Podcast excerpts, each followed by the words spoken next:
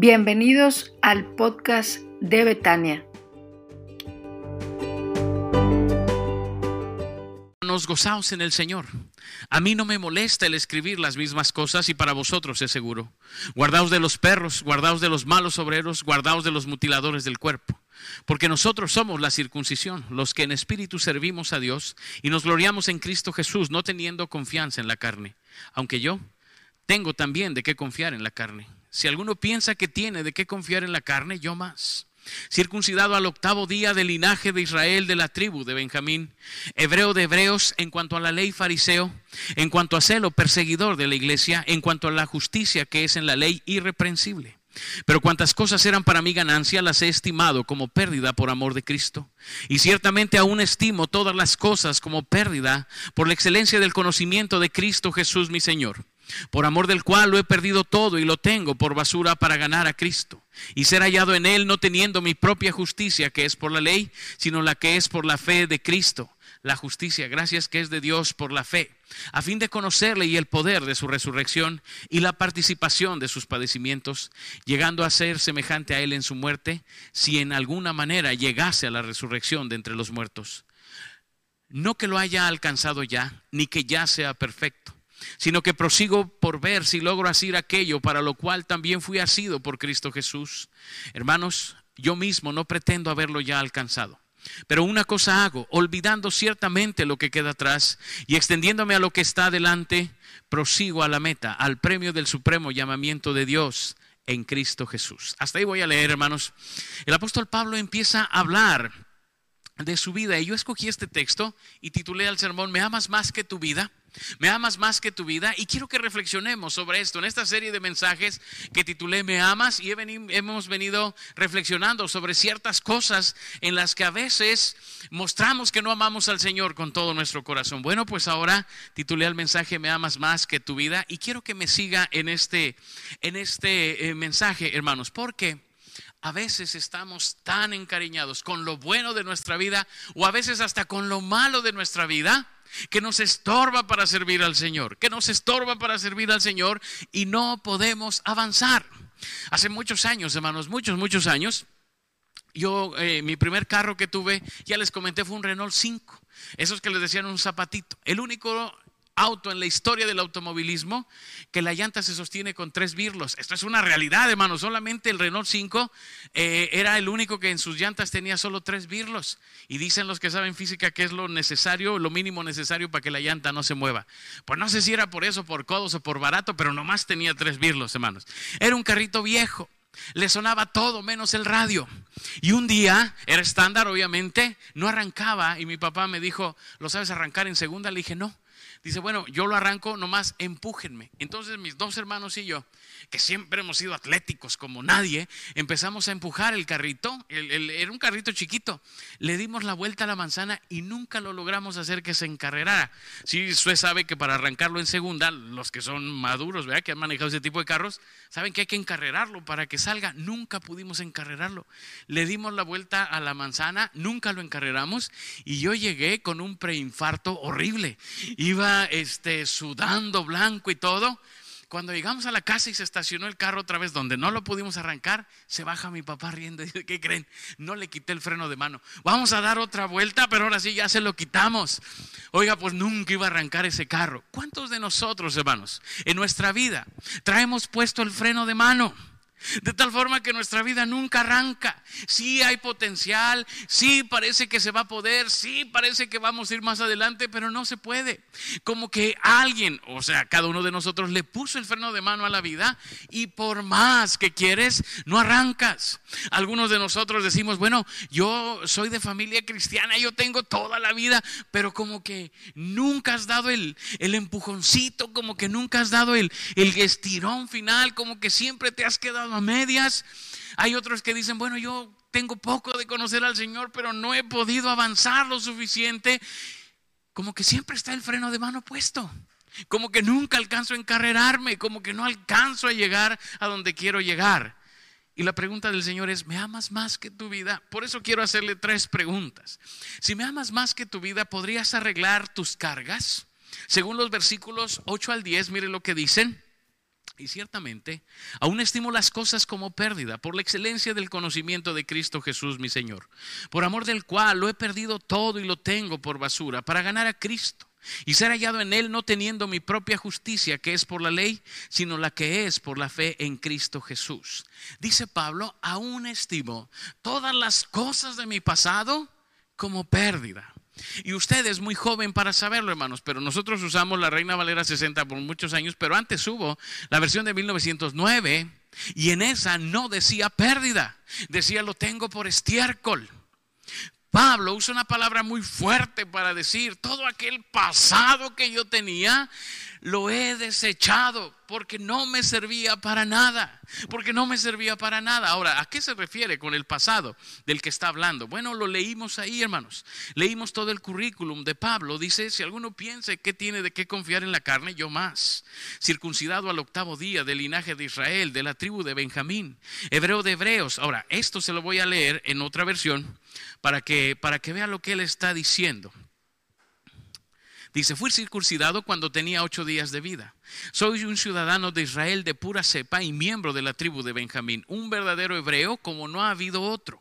Fui miembro de los fariseos, quienes exigen la obediencia más estricta de la ley judía. Era tan fanático que perseguía con crueldad a la iglesia y en cuanto a la justicia obedecía la ley al pie de la letra. Antes creía que esas cosas eran valiosas, pero ahora considero que no tienen valor debido a lo que Cristo ha hecho por mí. Miren lo que Pablo está diciendo.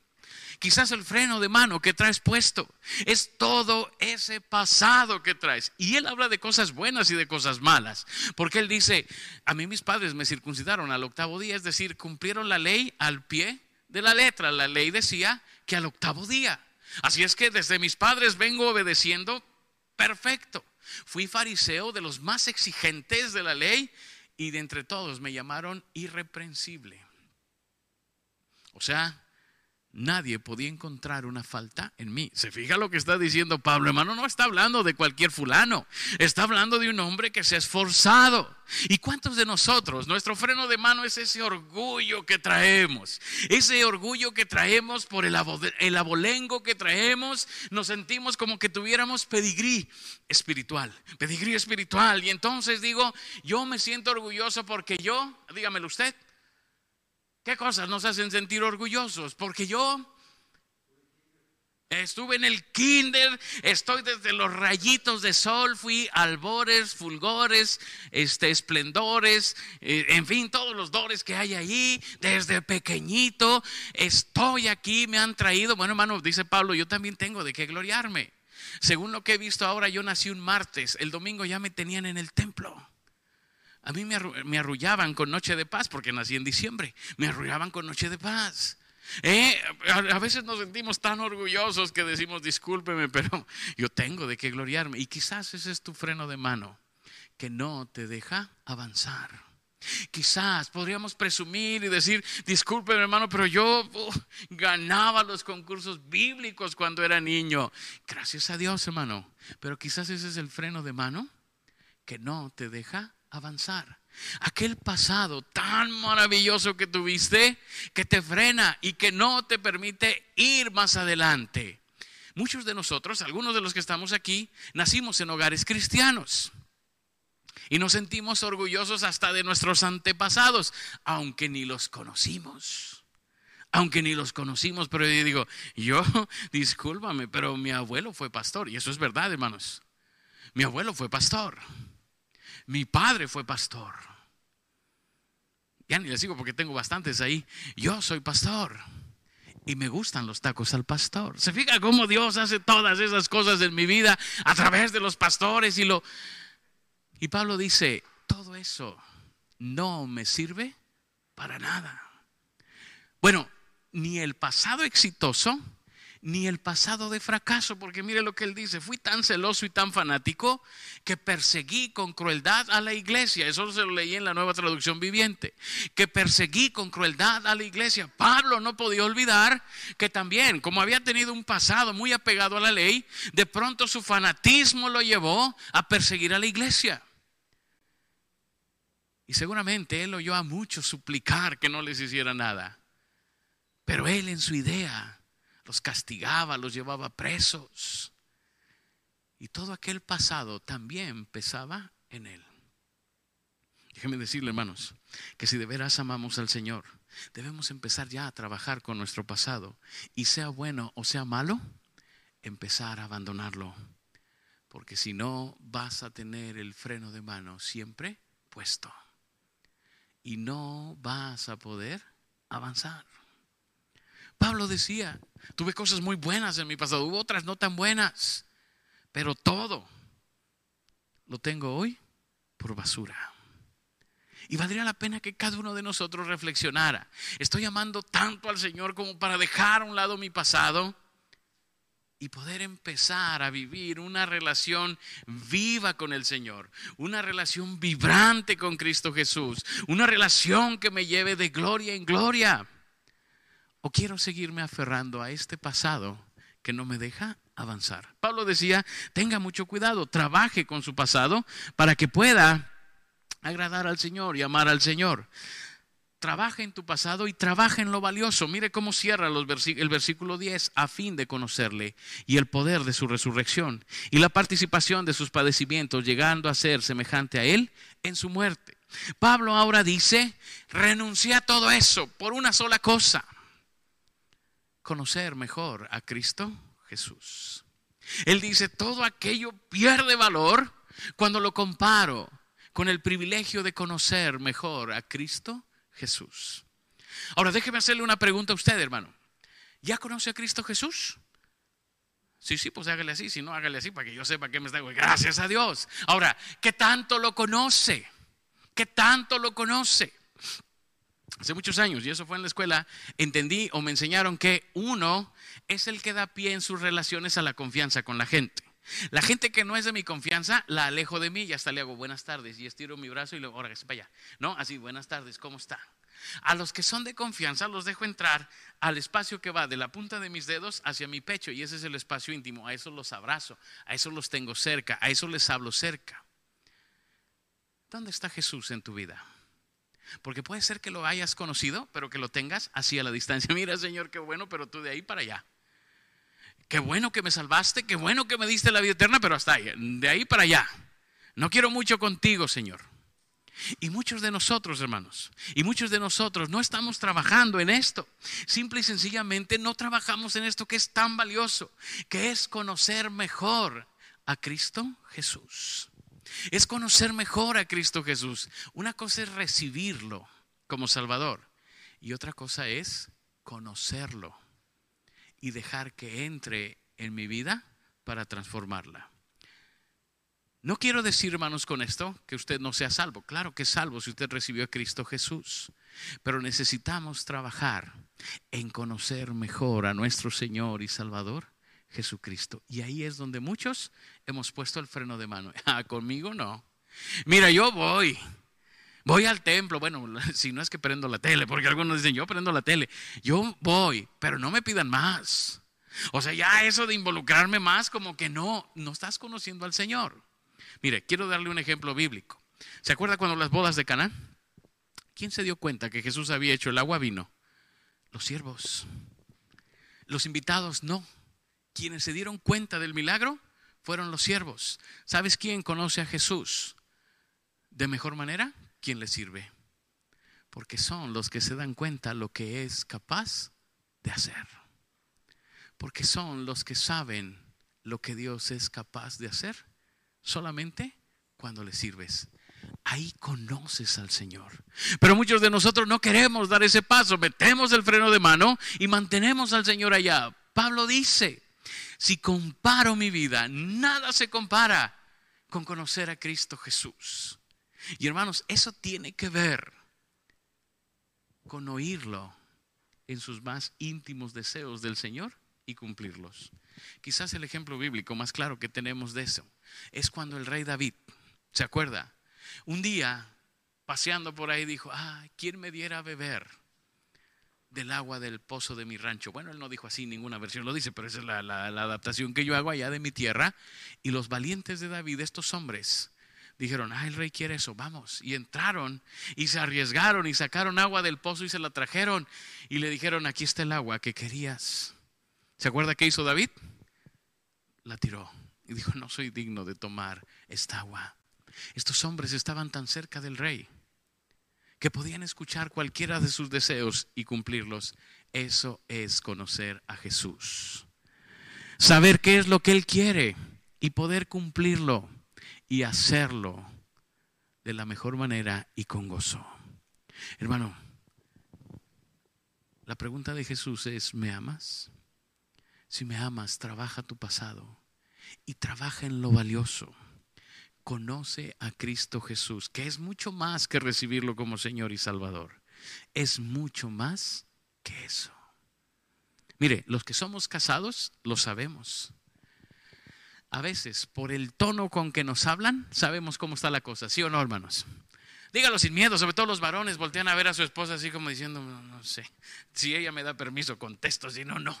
La verdad es que por el puro tono sabemos, por la mirada sabemos que las cosas no andan bien, o no es cierto, hermanos, o no es cierto. Y las hermanas también, pero como mandan, pues no se dan cuenta. Pero los varones que somos mandados sí nos damos cuenta de eso.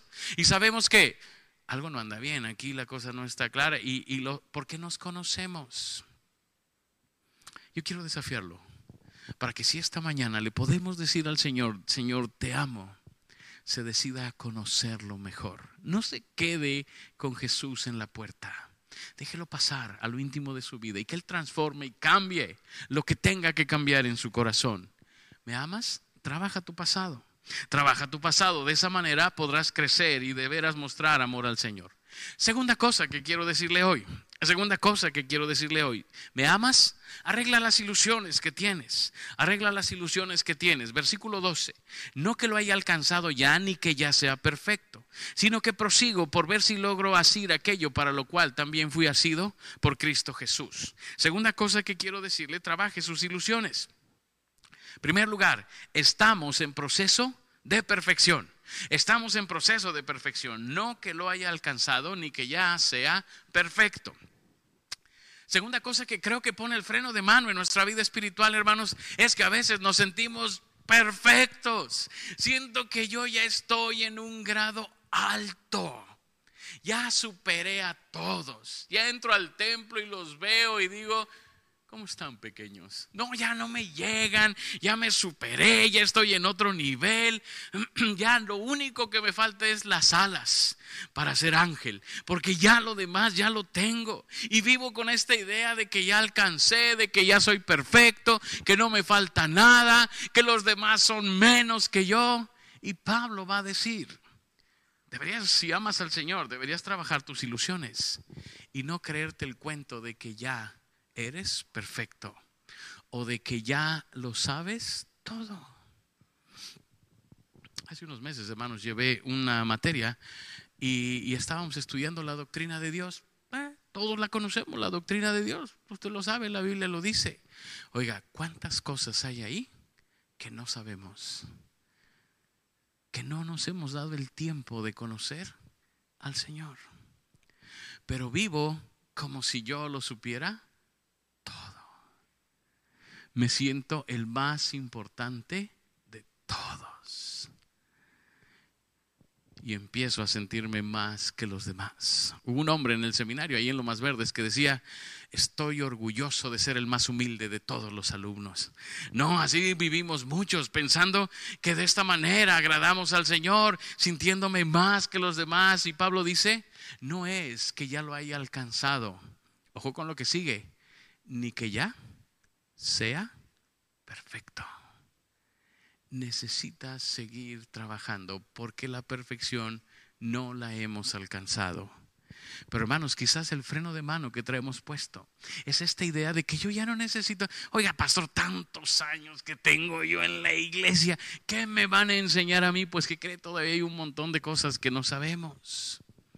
Algunos de nosotros sentimos que ya estamos en un nivel superior. Pablo dice, Cuidado con tus ilusiones. Porque cuando llegas a ese punto no dejas que el Señor te muestre su poder y su gracia. Cuando llegas a sentir que ya no necesitas, te olvidas que tú y yo dependemos del Señor. Te olvidas que todavía tenemos que conocerle, que todavía hay mucho en nosotros que tiene que ser transformado. Oiga, cuando lee la Biblia todos los días, porque entiendo que la leemos, no sigue hablándole el Señor, no sigue trabajando en usted. Y a veces cosas tan simples, tan simples que trabaja el Señor en nosotros, que yo pensé que eso ya lo había superado, pero todavía no. Y todavía vienen las dificultades y los problemas y la fe se tambalea y nos damos cuenta que todavía nos falta más. Que todavía nos falta mucho más. Mire, le voy a hacer una pregunta sencilla pero muy directa. No la conteste. Y si la conteste, no se quite el cubrebocas para que yo no sepa qué contestó. ¿Cómo anda con el chisme? No, no abran los ojos, hermanos, porque algunos dicen, y ya me enteré, ya me enteré, aunque tenga cubrebocas. La verdad es que esas cosas sencillas, hermanos, son las que todavía tenemos que trabajar. No lo hemos alcanzado. Todavía nos gusta el chisme. ¿O no? Si no le gusta, tápese los oídos porque voy a decir uno muy bueno ahorita que traigo yo. La verdad es que todavía hay mucho que trabajar. Trabaje mucho en sus ilusiones porque no somos perfectos y nos falta mucho para lograrlo. Arreglemos las ilusiones. Estamos en un proceso de perfección y estamos en un propósito eterno. Mire, por ver si logro asir aquello para lo cual también fui asido por Cristo Jesús. Quiero que piensen estas palabras de Pablo. Porque Pablo dice, quiero ver si llego a hacer aquello para lo cual Dios me formó. Pablo decía, todavía no alcanzo el propósito eterno de Dios en mi vida. Todavía el propósito eterno de Dios no se ha logrado. Y algunos de nosotros ya lo logramos. Pablo no lo había logrado y nosotros, no, ya lo pasé desde hace rato yo, eso ya hasta voy en el segundo. Oiga, mucho cuidado, trabajemos estas partes y démonos cuenta, hermanos, que el propósito de Dios es transformarnos hasta llegar a la perfección en la eternidad. Lo que Dios quiere es trabajar en nosotros cada día. Mucho antes, mucho antes de que empezaran estos programas de renovación de carros, que ahora se pusieron de moda hace algún tiempo, un vecino que vivía ahí por donde yo vivía, eh, ya en Tierra Santa, en la Ciudad de México, cuando yo pasaba para la primaria, siempre había un carro viejo destartalado. Ese señor trabajaba toda la semana, pero el sábado y el domingo lo dedicaba para ir reparando ese carrito. Entonces, poco a poco, muy poco a poco, uno veía cómo el carrito iba mejorando, iba mejorando, iba mejorando, iba mejorando, hasta que después, pues yo creo que en lo que yo acabé la primaria, que sí la hice en seis años, hermanos, en lo que acabé, yo creo que cuando vi cuando mucho dos carros, que la arregló, o sea, sí se tardaba mucho tiempo, pero me quedaba claro cómo poco a poco lo iba levantando, levantando, levantando, hasta que quedaba listo, cuando lo tenía a, a punto, lo vendía, se compraba otro cascarón y empezaba otra vez a trabajar con otro, y ese era su hobby. Y a veces creo que ese es el hobby del Señor nuestra vida espiritual en un cascarón maltrecho y poco a poco va trabajando en nosotros, mejorando poco a poco nuestra vida hasta que llegue al punto de la perfección. Ese es el propósito eterno. Le voy a revelar el secreto. ¿Qué es lo que Dios quiere de nosotros? Que seamos semejantes a Cristo Jesús. Ese es su propósito. Ahora le pregunto, ¿ya es usted igualito a Cristo Jesús? Entonces, deje que el Señor siga trabajando en conformar su propósito eterno en nuestras vidas. No pensemos que ya lo alcanzamos, hermanos. No pensemos que ya estamos más. Especialmente los bautistas tenemos esa lucha de decir que nosotros estamos en otro nivel. Luego le platico algunas cosas, pero por ahora no se conforme con eso. Dese cuenta, trabaje en estas ilusiones que tenemos de perfección y diga, el Señor sigue trabajando en mí. Estoy a punto de iniciar un negocio de playeras que diga aquí, disculpe las molestias, pero estamos trabajando. ¿eh? Para cada uno de nosotros, hermanos, para que vean que Dios sigue trabajando en nosotros y podamos nosotros también recordar que Dios no ha acabado en mí. Ahora, esto no es el pretexto para portarnos mal. ¿verdad? Porque tampoco se trata de decir, pues es que Dios no ha acabado en mí, por eso hice lo que hice, por eso robé, porque por Dios no ha acabado. No, no se trata, no es el pretexto es la aspiración que tenemos a dejar que cada día Cristo Jesús trabaje más y más en nosotros hasta que seamos más parecidos a Él. Hasta que lleguemos como Pedro, a que la gente diga, oye, tú hablas como Jesús. Tú andas con Él porque se te nota que tú eres de Él. No hay peor tragedia, hermanos, para un cristiano que en un trabajo, en una escuela, decir yo soy cristiano y que alguien diga, yo también, pero no te había notado. No sabía que tú eras cristiano. Oiga, algo está mal. Deje que el Señor trabaje cada día en nosotros. ¿Me amas? Déjame transformar tu vida. Deja que trabaje en ti. ¿Va conmigo, hermano? Tercera cosa que quiero decirles. Algunos ya están soñando con los cambios que está haciendo el Señor en sus vidas. Tercera cosa, me amas más que tu vida. Quiero decirle, arreglemos la rutina. He dicho, arreglemos las cargas, arreglemos las ilusiones y ahora por último le digo, arreglemos la rutina.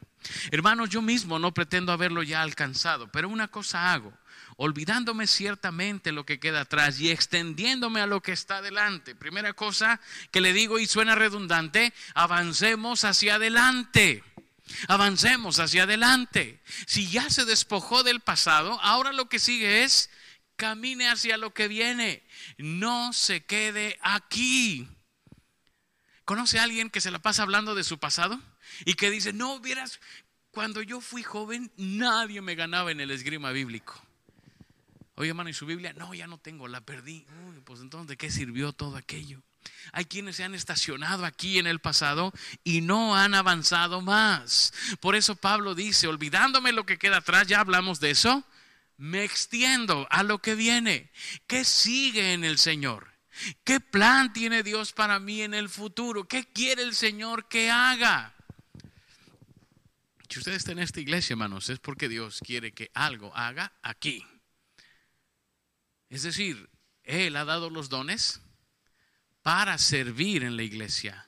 Y Él espera que hagamos algo para Él aquí. Tiene que avanzar.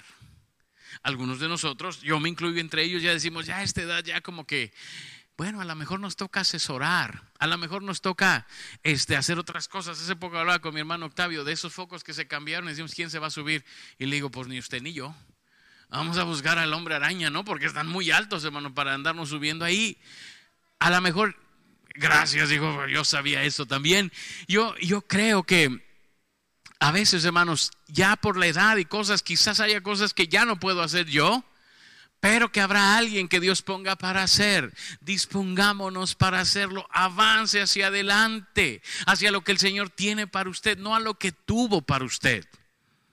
No a lo que tuvo para usted, sino a lo que tiene en el futuro para usted. ¿Qué quieres que haga, Señor? ¿De qué manera te voy a servir? ¿Me amas? Trabaja en esto, avanza hacia adelante, no te estaciones. Déjeme decirle algo, la vida espiritual es una subida. Si pones el punto neutro, no te vas a quedar ahí, vas a empezar a irte para atrás. Todas las iglesias, mis consiervos, estamos platicando de lo difícil que ha sido el arranque post pandemia de las iglesias. ¿Por qué, hermanos? Porque nos quedamos en punto neutro. Y entonces muchos nos empezamos a ir para atrás. Avanza hacia adelante. Señor, te amo. ¿Qué quieres que haga? Aquí y ahora. ¿En qué quieres que te sirva?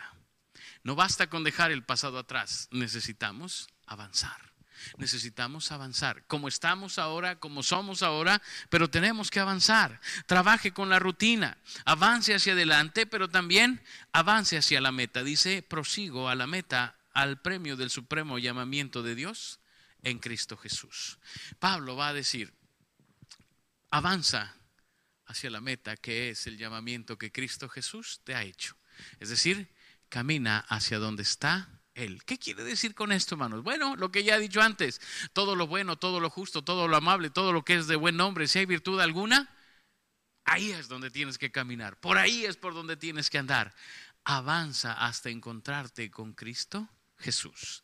Avanza hasta encontrarte con Cristo Jesús. Esta semana vi un video de una corredora que corrió un, maratón, me parece que era brasileña, y, lo corrió allá en un país lejano, allá del oriente. La cosa es que cuando llegó a la meta, pues nadie celebró con ella, pues no tenía ni familia, ni vecinos, ni primos, ni nadie por ahí. Llegó a la meta y, y nadie la encontró, entonces estaba muy triste ahí en la meta. Pero al cruzar justo la meta, baja de la tribuna su amiga que sin avisarle había ido a esa ciudad a encontrarla. Y entonces cuando ella la ve corre más rápido, cruza la meta y brinca los brazos de la amiga. Creo que eso es. Creo que eso es lo que nos espera en la eternidad, hermanos. Algún día caminaremos y ya muy cerca de la meta veremos a Jesús de aquel lado. Y entonces correremos con todas nuestras fuerzas para brincar a sus brazos y disfrutar del gozo eterno. Avance hacia donde está Cristo Jesús. Es el autor a los hebreos que dice, puestos los ojos en Jesús, el autor y consumador de la fe. No viva por vivir. No viva esta vida para sobrevivir. No viva esta vida simplemente para ir a ver a dónde voy. Avance hacia la meta que es Cristo Jesús. Y le voy a dar un consejo. Todos los días para trabajar la rutina, levántese pensando, Señor, permite que hoy sea un poco más parecido a ti. Haga esta oración todos los días al Señor, a levantarse. Señor, permite que hoy sea un poco más parecido a ti. ¿Me amas? Trabaja en tu vida. Trabaja en las cosas que tienes, en cada cosa que hay en tu vida. Arregla tus cargas, arregla tus ilusiones, arregla la rutina. Cierra tus ojos, inclina tu rostro y vamos a orar al Señor.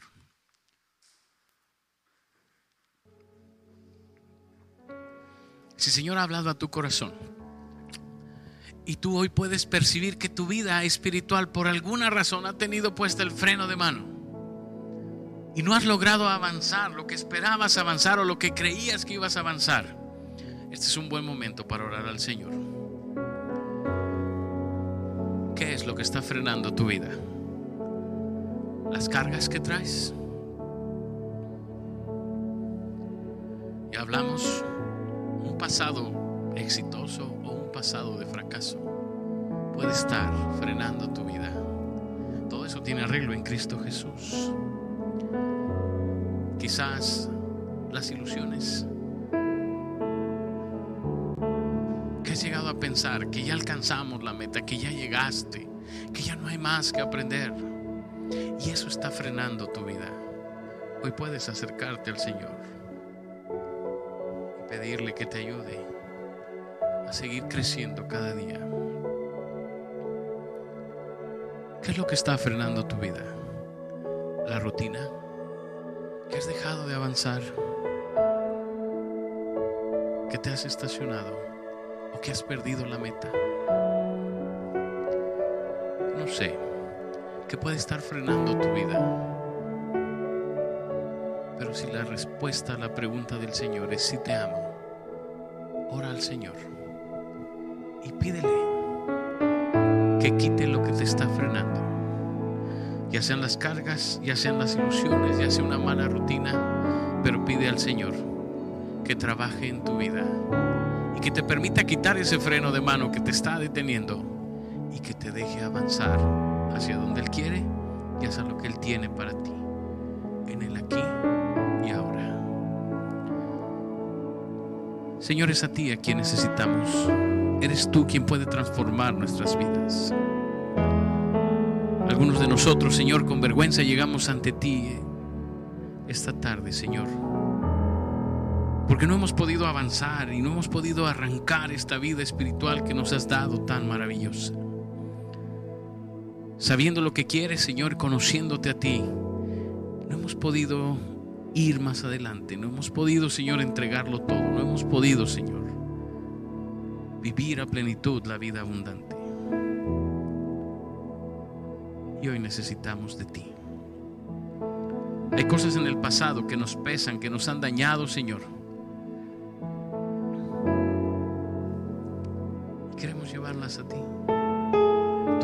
Vengan a mí los que están trabajados y cargados, que yo los haré descansar. Ahí están nuestras cargas, Señor para que tú las puedas llevar por nosotros.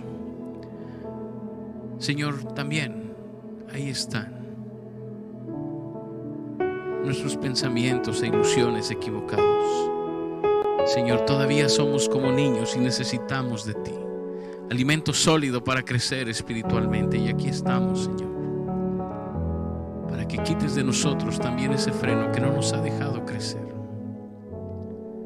Padre, aquí estamos.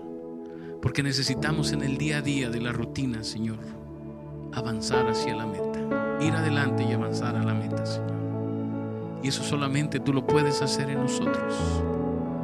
Si algunos de mis hermanos, Señor, se suman a mi oración esta mañana, yo te pido que nos ayudes a vencer.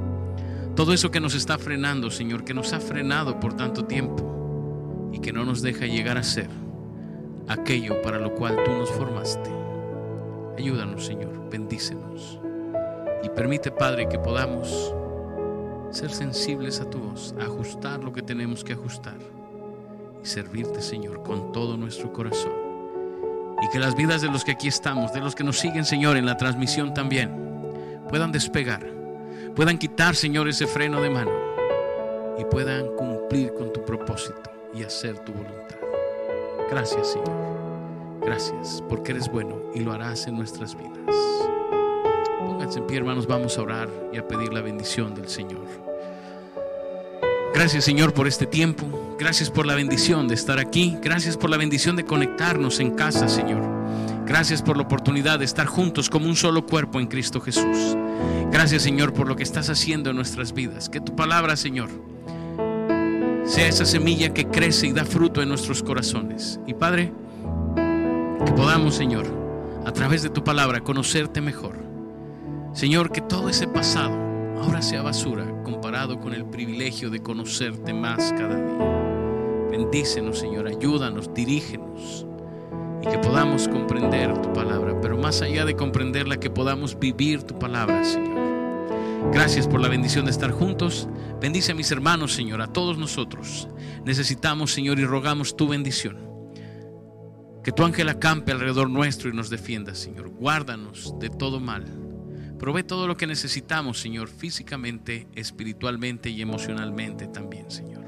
Provee para nuestras necesidades.